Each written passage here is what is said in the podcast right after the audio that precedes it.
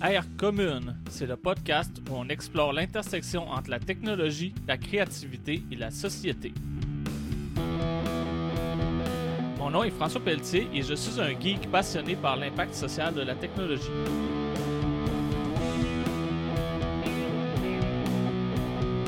On va parler de l'impact de la technologie dans la création artistique et littéraire, d'innovation sociale basée sur la technologie, de l'éthique et de la vie privée dans une époque hyper connectée, de nouvelles façons de créer des communautés en ligne, et tout ça avec des invités ou en solo.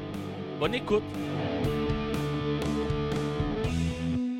Salut tout le monde, euh, je suis de retour au micro pour vous euh, parler de cybersécurité parce qu'on est en octobre 2023 et on est en ce moment dans le mois de sensibilisation et de prévention euh, par rapport à la cybersécurité.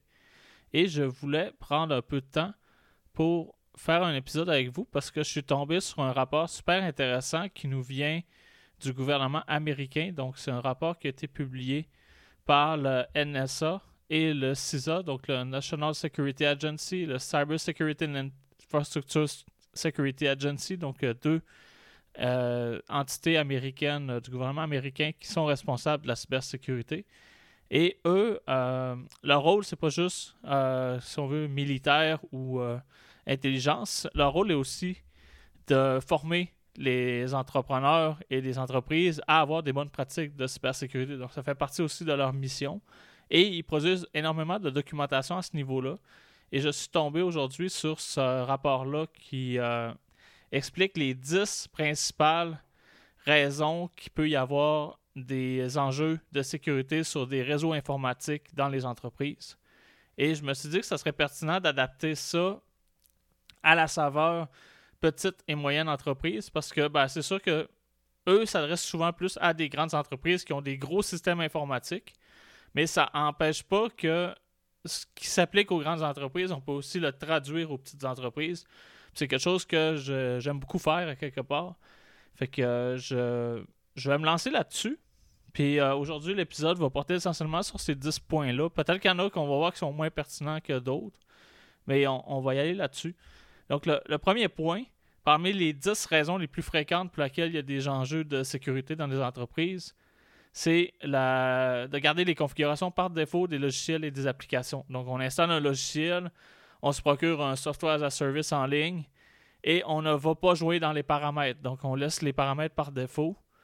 En général, les paramètres sont faits pour rendre ça facile. Puis, j'en ai déjà parlé, quand c'est facile, souvent c'est moins sécuritaire pour être plus sécuritaire, souvent, il faut enlever un peu de facilité. Il faut enlever un peu d'expérience utilisateur ou de fla-fla ou de choses euh, esthétiques pour rendre ça plus sécuritaire. Et ça, ça se fait souvent dans les paramètres euh, des logiciels. entre autres, dans ma formation Mission Cybersécurité, on fait quasiment rien que de ça, aller jouer dans les paramètres de logiciels. Donc, c'est un gros morceau de la formation. Fait ça, c'est le premier point. C'est vraiment au niveau des configurations par défaut des logiciels, des applications qu'on utilise. Fait le deuxième point, c'est euh, par rapport à ces configurations-là, euh, comment on accède au logiciel? Donc, à partir de quel compte utilisateur on accède au logiciel? La plupart d'entre nous, on va avoir juste un seul compte sur notre ordinateur, puis on va tout faire dessus. Ça va être notre compte personnel, notre compte euh, professionnel. on va passer l'ordi aux enfants, on va passer notre téléphone, on va passer la tablette. C'est comme tout se fait dans le même compte. Ça, c'est une très mauvaise pratique. L'idéal, c'est d'avoir un compte pour chaque euh, utilisation de notre ordinateur. Euh, en général, on va avoir deux comptes. Donc, un compte utilisateur régulier et un compte qu'on pourrait appeler administrateur. Euh, une autre façon de faire aussi, c'est d'avoir un compte invité aussi. Quand on prête notre appareil, par exemple, à des enfants qui ont de la visite, ça peut être une bonne chose aussi parce que euh, puis quand je parle d'appareil, c'est ordinateur et téléphone. Euh, c'est possible de mettre un compte invité sur un téléphone. C'est pas facile à trouver c'est où, mais ça se fait. Fait que euh, c'est des choses à penser. Est-ce que le compte qu'on utilise, c'est le compte qui a accès à tout? Si oui, ben, est-ce que tu as besoin tout le temps d'avoir accès à tout? Non. Ben, fais-toi des comptes qui ont moins d'accès dans tes, sur ton ordinateur. Puis aussi, dans tes logiciels, ça peut être la même chose aussi de créer un compte, par exemple, comme client sais, pour voir tes clients à quoi ils ont accès. Fait comme ça, ben, quand tu veux juste aller lire ton contenu, revisiter ton contenu, puis tu veux rien briser, normalement tes clients n'ont pas accès en écriture à tes choses. Fait que ça peut être une bonne chose de te créer un compte client à toi. Fait que ça te permet de voir l'envers du décor, voir est-ce que tes clients ont accès à trop de choses. Fait que ça, c'est une autre façon de faire aussi, de se créer un compte client dans nos produits d'entreprise pour voir euh, de l'autre côté comment ça fonctionne.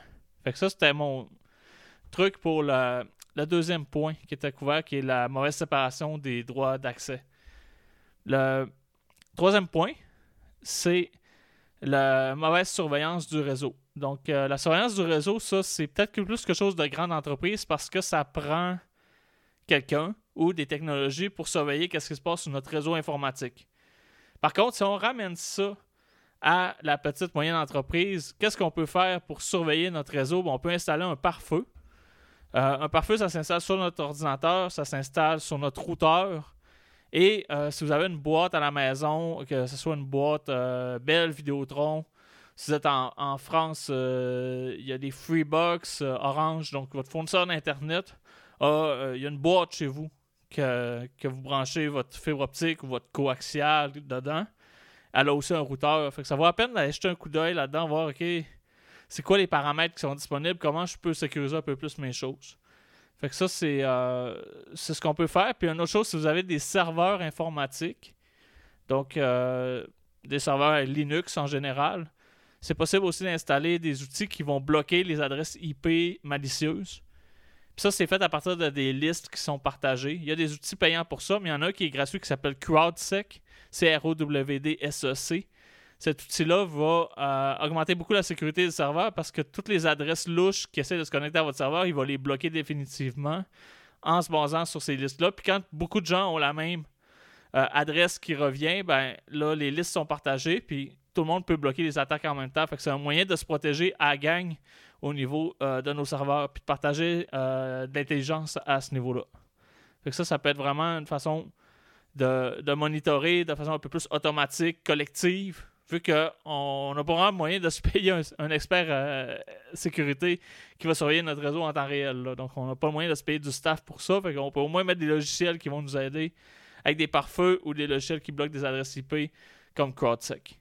Euh, CrowdSec collabore de toute façon avec euh, le pare-feu sur le serveur. Fait que ça, c'est un, bon, truc à faire. le quatrième point, ça avance vite, vous allez voir, c'est pas super long, ça revient souvent ensemble. Le, il appelle ça la, séparation des réseaux. Donc, euh, dans une grande entreprise, tu peux avoir un réseau euh, où ce que les clients, par exemple, se connectent au Wi-Fi quand ils viennent euh, dans des magasins ou des choses comme ça. Tu as un réseau pour les employés, tu peux avoir un réseau pour les gestionnaires, tu peux avoir un réseau informatique pour les caisses enregistreuses, les, si c'est une banque, les guichets automatiques vont sur un réseau séparé. Fait que ça, c'est de la segmentation de réseau informatique. Là, vous allez me dire, ouais, mais à ma maison, j'ai juste un réseau ou dans mon petit local, euh, mon bureau, j'ai juste un réseau. Ben, en général, vous en avez deux, il y en a juste un que vous n'utilisez jamais. En même temps, revenez sur votre boîte euh, d'accès Internet.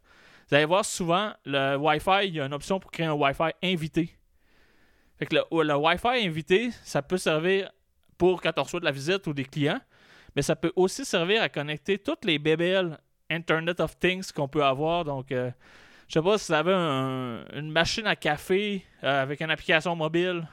Vous avez euh, d'autres types d'appareils qui se connectent. C'est pas des ordinateurs, là, je sais pas, un frigo ou des choses comme ça.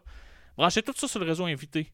Au lieu de le brancher sur le réseau euh, principal. Fait comme ça, si jamais ils se font pirater, puis ces appareils sont beaucoup plus faciles à pirater que des ordinateurs. Parce qu'ils n'ont pas de pare-feu, puis ils n'ont pas ces choses-là, puis ils n'ont jamais de mise à jour. Personne ne met à jour son frigo. Fait que ces appareils-là, comme ça, s'ils se font pirater, ben, au moins, ils ne sont pas sur ton réseau principal. Puis s'il arrive de quoi, ben, tu peux couper ce réseau-là et continuer à travailler pareil. Parce que, bon, on s'entend que c'est pas essentiel, ton frigo, il n'y a pas moyen d'accéder à Internet pour euh, refroidir ta bouffe. Euh, mais bon. Fait que ça, ça peut être une chose vraiment intéressante à, faire, qui n'est pas un gros effort. D'aller voir dans la boîte de configuration de votre, euh, votre accès Internet, là, puis essayer de trouver si un réseau invité, ça peut être une bonne chose de, l'activer puis de l'utiliser. Fait que ça, c'est la segmentation réseau 101 pour petite entreprise, pour à la maison, solopreneur et tout ça. Après ça, cinquième, faire ses mises à jour. C'est toujours la première chose que je fais faire avant d'aider quelqu'un. En général, si un ordinateur n'est pas à jour, un téléphone n'est pas à jour, il va y avoir plein de bugs bizarres.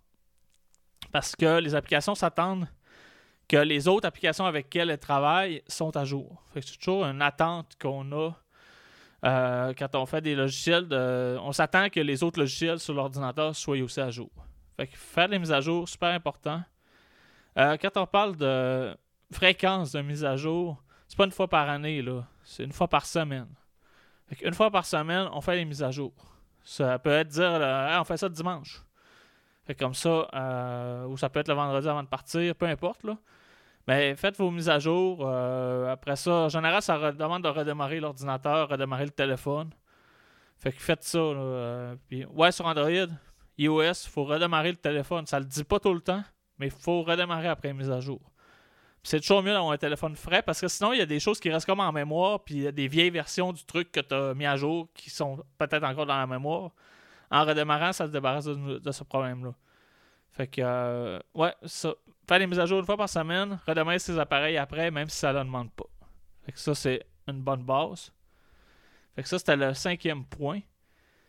Le, on va aller maintenant au sixième point, qui est euh, le contournement des systèmes d'accès. Donc, en petite entreprise, les systèmes d'accès, euh, il peut en avoir physique si vous avez un local. Ça peut être euh, oublier de barrer la porte, des choses comme ça. Euh, en informatique, si vous utilisez, mettons, Google Cloud, des choses comme ça, ce que vous voulez éviter, c'est que votre compte euh, serve à se connecter à d'autres services. Vous avez souvent ça sur les sites web, vous allez voir Connect with Google, connecter avec Microsoft, connecter avec Facebook. il y a une espèce de bouton que vous pouvez utiliser pour vous connecter en utilisant un autre service. Ça, c'est problématique parce que l'affaire, c'est que si votre compte se fait pirater, après ça, ben, il y a accès à toutes les autres bébelles avec lesquelles vous êtes connecté. Faites pirater votre Facebook, ce qui arrive souvent en passant. Ben, si vous êtes connecté Facebook avec, je sais pas, votre fournisseur Internet, le supermarché, vos courriels, euh, cinéma, euh, ben c'est ça. La personne a accès à tout ça, fait qu'elle peut aller au cinéma, s'acheter de la bouffe avec votre compte, puis vous n'en rendrez jamais compte. Fait que euh, ça, c'est un des problèmes des, logins with Facebook, ces choses-là. En entreprise, ben, ça peut être encore pire parce que la personne peut accéder à votre facturation, elle peut accéder à votre QuickBook, elle peut accéder à même euh, plateforme de paiement, faire des paiements en votre nom avec votre carte. Fait que ça peut vraiment foutre la merde assez rapidement d'utiliser ces options-là. Fait que faites un compte séparé pour chaque application. Puis les logins with Facebook et ces affaires-là, on se débarrasse de ça. Puis si vous voulez savoir qu'est-ce qui est déjà connecté à votre compte, parce que ben si vous m'écoutez en ce moment, vous l'avez déjà fait, vous allez dire Ouais, mais tu sais, ceux-là que j'ai déjà fait, quand je peux les enlever, allez dans Instagram, allez dans Facebook, allez dans LinkedIn. Il y a une place, ça s'appelle Applications. Vous allez voir tout ce que vous avez connecté dessus. Vous pouvez toutes les déconnecter d'un seul coup à cet endroit-là. Puis, euh, vous pouvez aussi, un autre truc super simple, changer votre mot de passe. Fait que toutes les affaires qui étaient connectées à votre compte, quand on change notre mot de passe, ben, ils n'ont pas le nouveau mot de passe, ils ne seront pas capables de se connecter. Il faut que vous les reconnectiez quand vous allez tomber dessus. Puis à ce moment-là, ben, vous avez juste à vous dire Ah, ben, je vais me créer un compte à la place. Là. Fait que ça, ça peut être un bon truc, trouver lesquels euh, de changer de mot de passe. Sinon, dans, dans les pages de configuration des réseaux sociaux ou des, euh, des applications qui permettent ces fonctions-là, tu peux déconnecter les applications que tu as connectées dessus. Fait que ça, je dirais ça couvre ce point-là pour le, contournement des systèmes d'accès parce qu'en grande entreprise, il va y avoir ce qu'on appelle des, euh, systèmes d'authentification interne, comme Active Directory euh, de Microsoft. Euh, tu peux avoir Okta, d'autres systèmes comme ça, mais dans petites entreprises, on n'a pas ça. Fait que c'est, je dirais plus au niveau de ce qu'on appelle les SSO, donc Single Sign-On. Si tu te connectes sur un site, tu peux te connecter à toutes les autres après. Là. Faire vraiment attention à ça. Fait que ça, c'est le point 6. Point 7, donc, euh, mauvaise configuration ou absence de configuration d'authentification à double facteur. Donc, euh, ce qu'on appelle le, MFA, le 2FA, euh, TOTP, Passkey. Toutes ces choses-là qu'on a maintenant qui sont en plus du mot de passe qu'on rentre. Donc, on rentre notre mot de passe, ça nous envoie un petit code à six chiffres à rentrer sur notre téléphone en texto, en application, par courriel. Il y a plein de systèmes pour ça. Là. Mais euh, ça, il faut faire attention, il faut bien les configurer. Donc, euh, pour pas que ce soit sur le même appareil. Que si tu ton, ton téléphone, puis tu reçois le code sur ton téléphone, on s'entend que ça ne sert pas à grand-chose. Euh, parce que la personne qui a, volé ton téléphone puis qui a réussi à débarrer ton compte, ben, elle va recevoir le message pour. Si c'est une application sur ton téléphone, ben, peut-être que tu veux que ce soit par courriel. Sur un courriel qui n'est pas logué automatique sur ton téléphone. Donc, il faut que tu fasses le geste euh, de te connecter dedans. Euh, fait qu'il y a ça. sinon, ça peut être avec de la biométrie. Tu sais, l'application qui génère les codes, vous mettez un, biométrie avant, une face sur Apple ou euh, sur Android, ça peut être le doigt. Ben, ça, c'est un bon moyen de se protéger aussi à ce niveau-là. Donc, comme double facteur, la biométrie, ça peut aider. Euh, mettez jamais juste ça. Euh, mettez juste ça comme deuxième facteur. Parce que l'affaire, c'est que quelqu'un peut vous forcer à débarrer votre appareil si il est juste barré par biométrie ou quelqu'un peut carrément imiter votre doigt là, avec une empreinte digitale que tu laisses à quelque part euh, n'importe où sur une table, maintenant, avec les scanners 3D, là, ils sont capables de refaire un doigt pareil au en silicone, puis euh, ils vont en passer l'empreinte. Fait que ça, euh, faire bien attention à ça.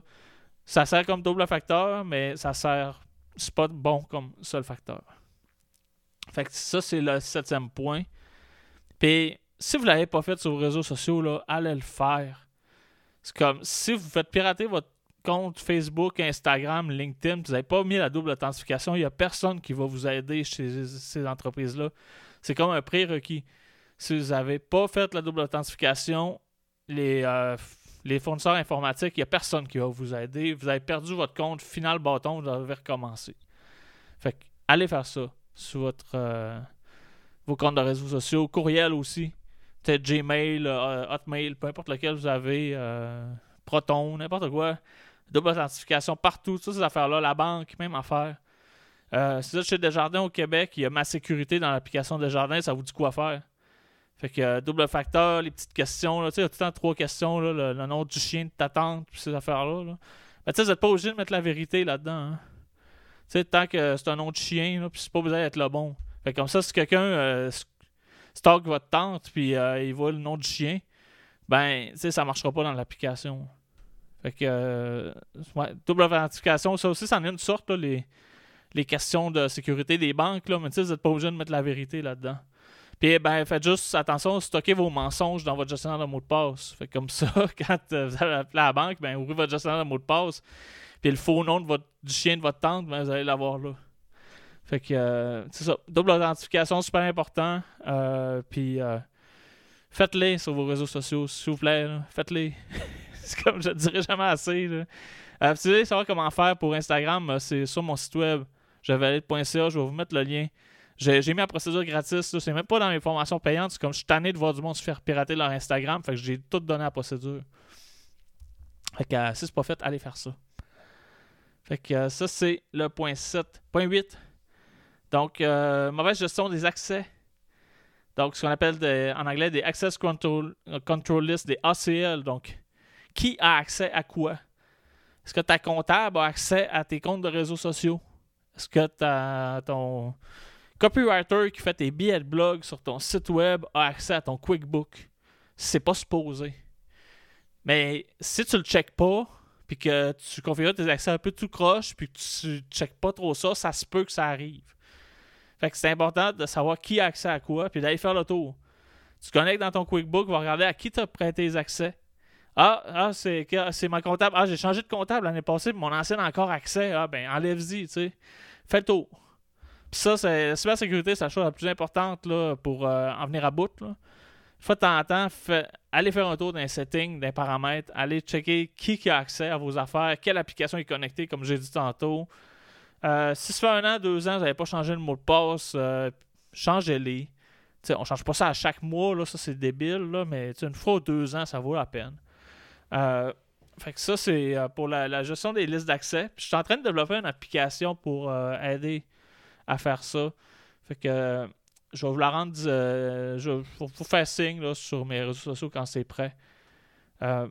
mais sinon, vous pouvez faire ça avec un Excel aussi, ça fait la job. Donc, qui a accès à quoi de telle date, puis revisez-les périodiquement. une fois par année, ça peut être une bonne chose de reviser. Ah, c'est qui qui a accès à ma comptabilité? C'est qui qui a accès à mes réseaux sociaux, c'est qui qui a accès comme éditeur sur mon blog, ce genre de choses-là. Fait que ça, c'est euh, le point 8. 9, euh, les mauvais mauvaise gestion des mots de passe. Donc, des mots de passe qui servent à plus qu'une place. Des mots de passe trop courts, des mots de passe trop faciles à trouver avec des noms qu'on connaît. un mot de passe, c'est long, ça contient des caractères aléatoires. Donc, euh, le meilleur moyen d'avoir des mots de passe longs, caractères aléatoires et uniques, donc on n'utilise jamais le même mot de passe à plus qu'une place, c'est d'utiliser un gestionnaire de mots de passe. Lui, il va les générer à votre place, il va les stocker. Vous n'avez pas à vous casser la tête, vous n'en avez rien qu'un à vous rappeler dans votre tête, c'est le mot de passe du gestionnaire de mots de passe.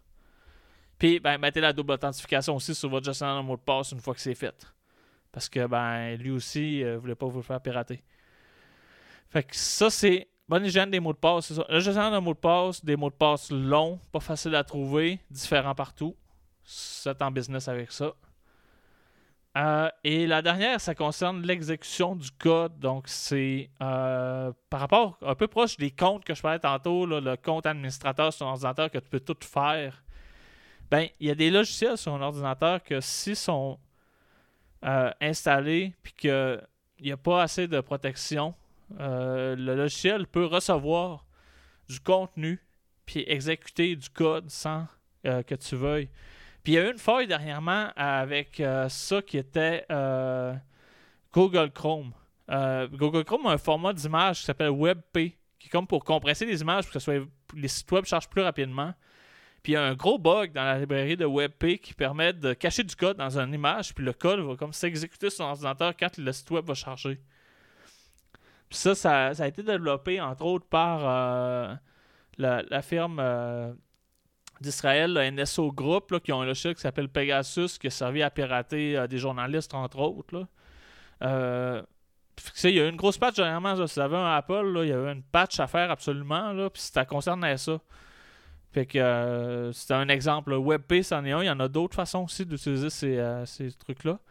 Mais ça, c'est l'exécution de code non autorisé. C'est euh, c'est important de mettre à jour pour ça.